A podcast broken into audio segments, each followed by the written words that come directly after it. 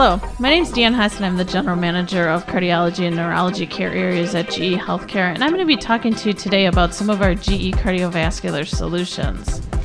When you look at um, our product line, we're first starting out with our GE Lightspeed VCT, which is um, the scanner that's in the market today, we also are introducing the Lightspeed 750 Lightspeed CT 750 HD, which we'll be talking about a little bit more in the presentation. But the Lightspeed VCT XT is really the scanner that's in the market today doing cardiovascular imaging.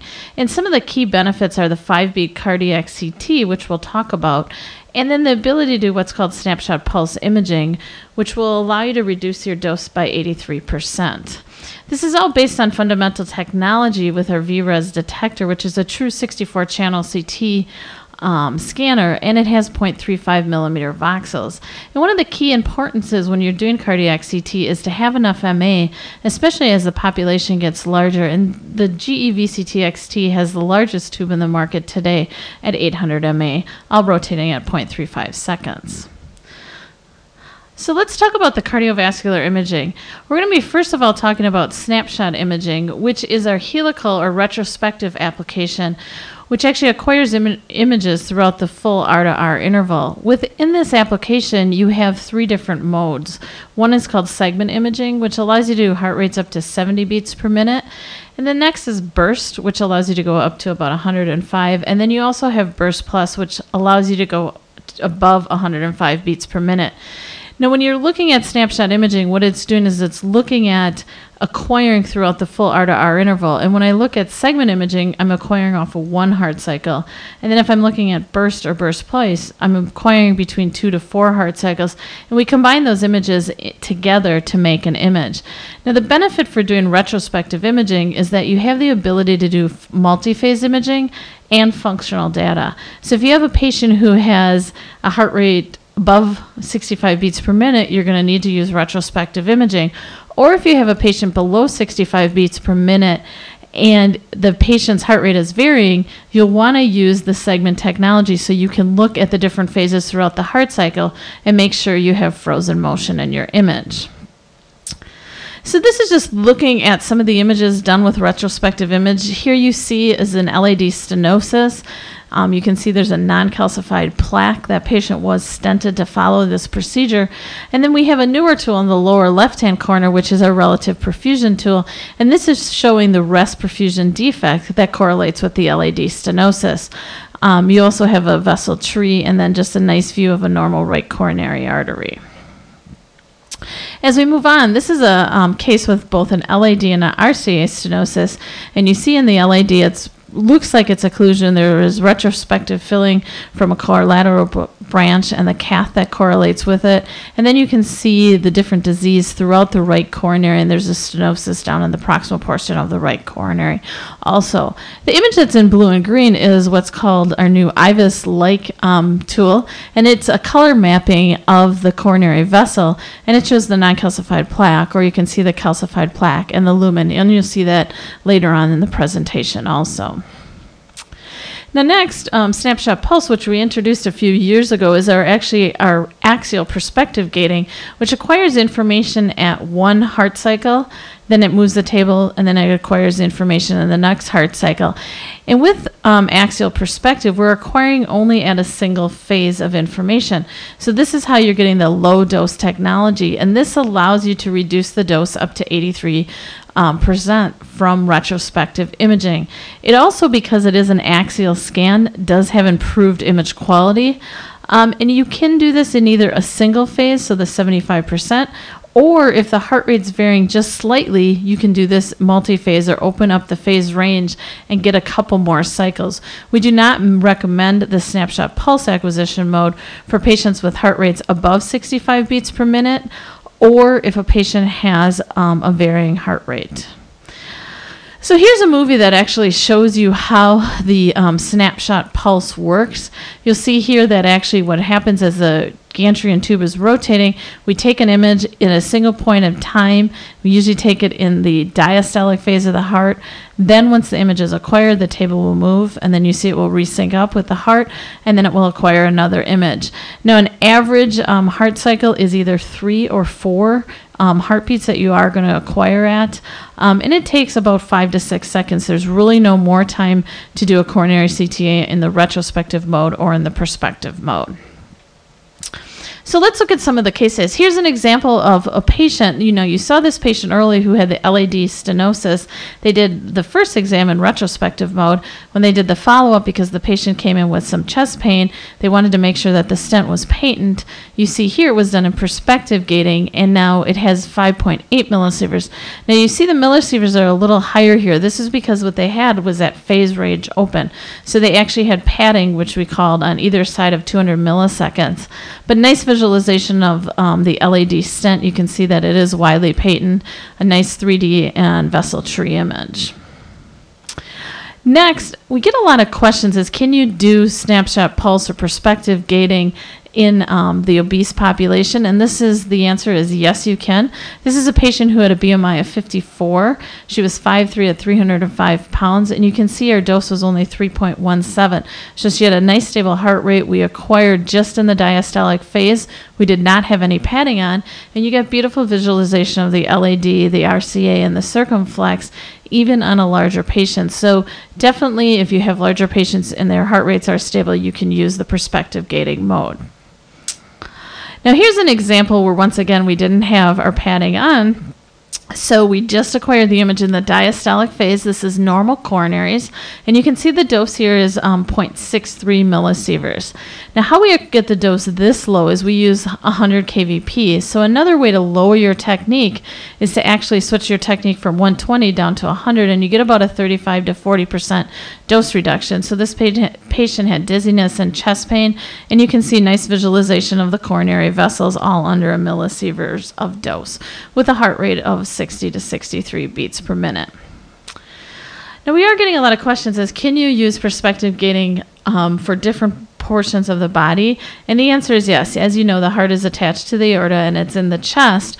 So another great way to um, use prospective gating is for pulmonary embolisms. And here's an example of a nice pulmonary embolism exam done at 2.2 millisieverts. Patient was 48. She came in with difficulty breathing. They used 100 kVp and 280 MA with a very low dose prospective gating pulmonary embolism exam. The next is of a thoracic abdominal aorta, and you have nice visualization of the thoracic abdominal. Um, this patient was done, um, she was a female for rule dissection, and her heart rate varied here now, so 70 to 91 beats per minute. Um, and we get nice visualization. Now, we weren't looking at the coronaries, so when you're not looking at the coronaries, your heart rates may be a little higher, but because the thoracic aorta is a larger vessel, we still freeze the motion of the heart. So, nice visualization here. So this is just a com- comparison of the difference between retrospective and perspective and looking at the image quality. And you can see that your image quality, you get about a 10% improvement when you're using prospective gating, all with 83% less dose. And the reason really is you're going from um, a helical scan and retrospective gating to an axial scan and prospective, so you don't have any slice broadening. So using either one of our techniques, you're going to get beautiful um, image quality, but you do get the dose benefit with the prospective gating with the 83% reduction. So now we're going to move in um, into our next product. And when we go and develop products, we always talk to our customers and we do what's called medical advisory board. Um, and we want to ask them on what their challenges are in cardiovascular imaging, and we do it throughout the whole body. But in cardiac, what they asked, they told us, is a lot of their challenges come from calcium, from stents when there's a moderate severe stenosis. And with moderate severe stenosis, you're usually looking at probably heavy calcified plaque, once again, high heart rates. Um, bypass grafts, we see that a lot of people are looking at bypass grafts, and if they have occluded grafts, they may go back and restent the native vessels. Once again, it's obtained to calcified imaging in. And then body habitus. Well, what really improves that area when we do that? And really, when you look at it, um, four out of the six areas, it, we need improved spatial resolution. The high heart rates, we need improved temporal resolution. And then ba- body habitus is really based on image, noise, and dose. So let me introduce to you the GE Lightspeed CT750 HD scanner and really talk to you about the benefits and how it's going to improve your cardiovascular imaging. When we look at the new scanner, this is a new detector.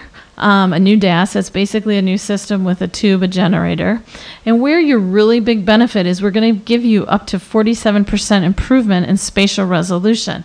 And that's going to give you the ability to accurately um, define stenosis measurements. It's going to help you reduce the calcium blooming that you see, and that will improve your overall spatial resolution.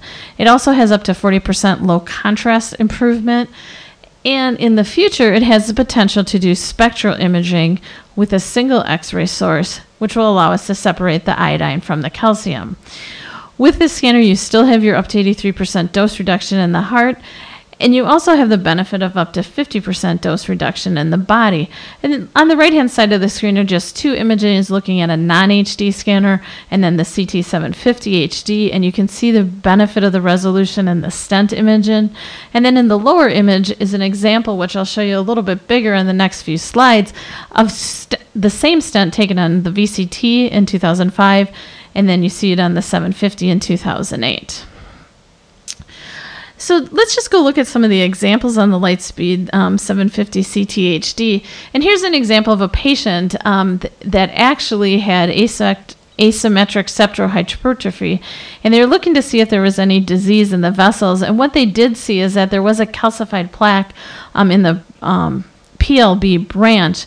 And when they did it on the VCT, the calcified plaque looked like it um, occluded the whole vessel.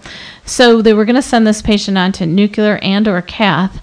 And what they decided, because the HD scanner was just installed, to rerun this exam on the Lightspeed 750 CTHD. And you see here in the cross-sectional image that the calcium was just bloomed on the vessel. And you see that with the improvement in spatial resolution, we can look at these images and see that there's less blooming and that you still had lumen in this vessel. Now it's better seen when you do these rotating movies. And first on the VCT image, as you rotate the image around, you see that there's calcified plaque and it looks like it's acquired throughout the full vessel. And now as you see the HD movie rotating around, you now see that the calcium is on the outside of the vessel and we still can see the lumen of the vessel. So this is showing you with the, improved spatial resolution of the HD scanner that you can actually diagnose when there's these calcified plaques because you get less blooming artifact. When we first developed the scanner, we actually took a series of stents with um, Dr. Min from Cornell University. We scanned the stents on the previous generation CT, and then on the Lightspeed CT 750 HD. And what you see here is a 2.5 millimeter stent and a 2.75 millimeter stent. And you see about a 40 to 45 percent improvement in the lumen visualization. So once again, we're getting that improvement in spatial resolution, and clinically, we should be able to see smaller size stents. So the question is, can we replicate this from a phantom, which is a non-moving object, into some patients? So let's go look at some of the stents that we've taken off the 750 CT HD. So here's an example that we showed a little earlier, and you see in the top images, this patient was scanned. Um, it was a stent in the LAD, and you see that the calcified plaque in the proximal portion of stent is bloomed. It looks like we cannot see the full lumen, and in the distal stent, we don't really see the fully patent. When you look at it down on HD, so the same patient three years later, you see nice visualization of the inner lumen of the stent proximal all the way through distally. So you can see the improvement once again in the spatial resolution of the HD scanner. Next is an example of a patient um, with three circumflex stents. Proximal stents, um, this was a curve view that we're looking at. We were really looking at it towards the distal. So as you rotate the curve, you'll see better visualization of the two proximal stents. But really, when we're looking at the distal stent in the left circumflex, this is a two millimeter stent. So very good visualization. Currently in the literature today, it says we can see 3 to 3.5 millimeter stents and larger. So this are, there is a hope that we'll be able to see these smaller stents routinely, and this is an example of the case. In the upper right-hand corner, you can see a nice visualization of the LAD with calcified and non-calcified plaque. Moving on to the next slide, this is this distal circumflex slide, and what this shows is just proximal and distal to the stent. We are measure- measuring a two millimeter vessel, and the in-stent lumen is measured at two millimeters. So once again, nice visualization of a distal stent in the circumflex that measured two millimeters. Next, here's a case with a 70 year old female who had atypical angina um, with a BMI of 29, and this was done in prospective gating. And here we're looking at the difference of the dose. So the patient came in, you can see that there's a stenosis in the LAD. The patient was treated through cath, had a stent put in, and then you go on to the HD, you see nice visualization of the lumen of the stent and the LAD distally. But the benefit here is how the HD has lowered dose. So we've improved spatial resolution, but we also have algorithms that will allow you to do less dose to the patient. And this is a great example of getting the same type of image quality at less dose. So a prospective gating exam on the VCT scanner at 5, 5.9 millisieverts and on the HD scanner at 4.1. So one of your big benefits is even though you are getting improved resolution, you also can get less dose to your patient. So let's look at another exam. This is just a coronary CTA looking at LAD and mixed plaque. Here was a female. She was 70 years old with atypical angina and risk factors, and just nice visualization of the coronary vessels. You see in the blown up images of the cross sectional views in the LAD, the visualization of the non calcified and the calcified plaque. And you can see the better definition of the lumen in both of these views and the less blooming of the calcium in the plaque. So when we look over at the HD scanner and you look at the challenges that the customers had, really with the Lightspeed 750 C or Lightspeed CT 750 HD, we've actually fixed five out of your six um, problems that were occurring. And when you look at the body habitus, really what that was done is that was with we've improved the resolution, the recon kernels, so that you actually can lower your dose to your patient. So let's move on to post processing. Um, first of all, we're going to be talking about our CardIQ Xpress 2.0 Elite software. And what this is, is it the benefit of this new software is it automatically loads and processes your exams for you. And it will save you post processing time up to 40%. So as the information now comes from your CT scanner, it actually transfers to the workstation. And in the background, in the workstation, um, it's processing before you sit down. And then what you can do is just automatically load it up and then it will have all the vessels tracked for you. And the vessels track 93% of the time with no user interaction. And this was tested clinically um, from our accuracy database. And then we also introduced, introduced the IVUS like view and the relative perfusion that you saw earlier. So looking at perfusion defects that are hypodense in the myocardial tissue. So here's an example of our CardIQ software, and you can see here what it's doing is it's showing you the coronary vessels.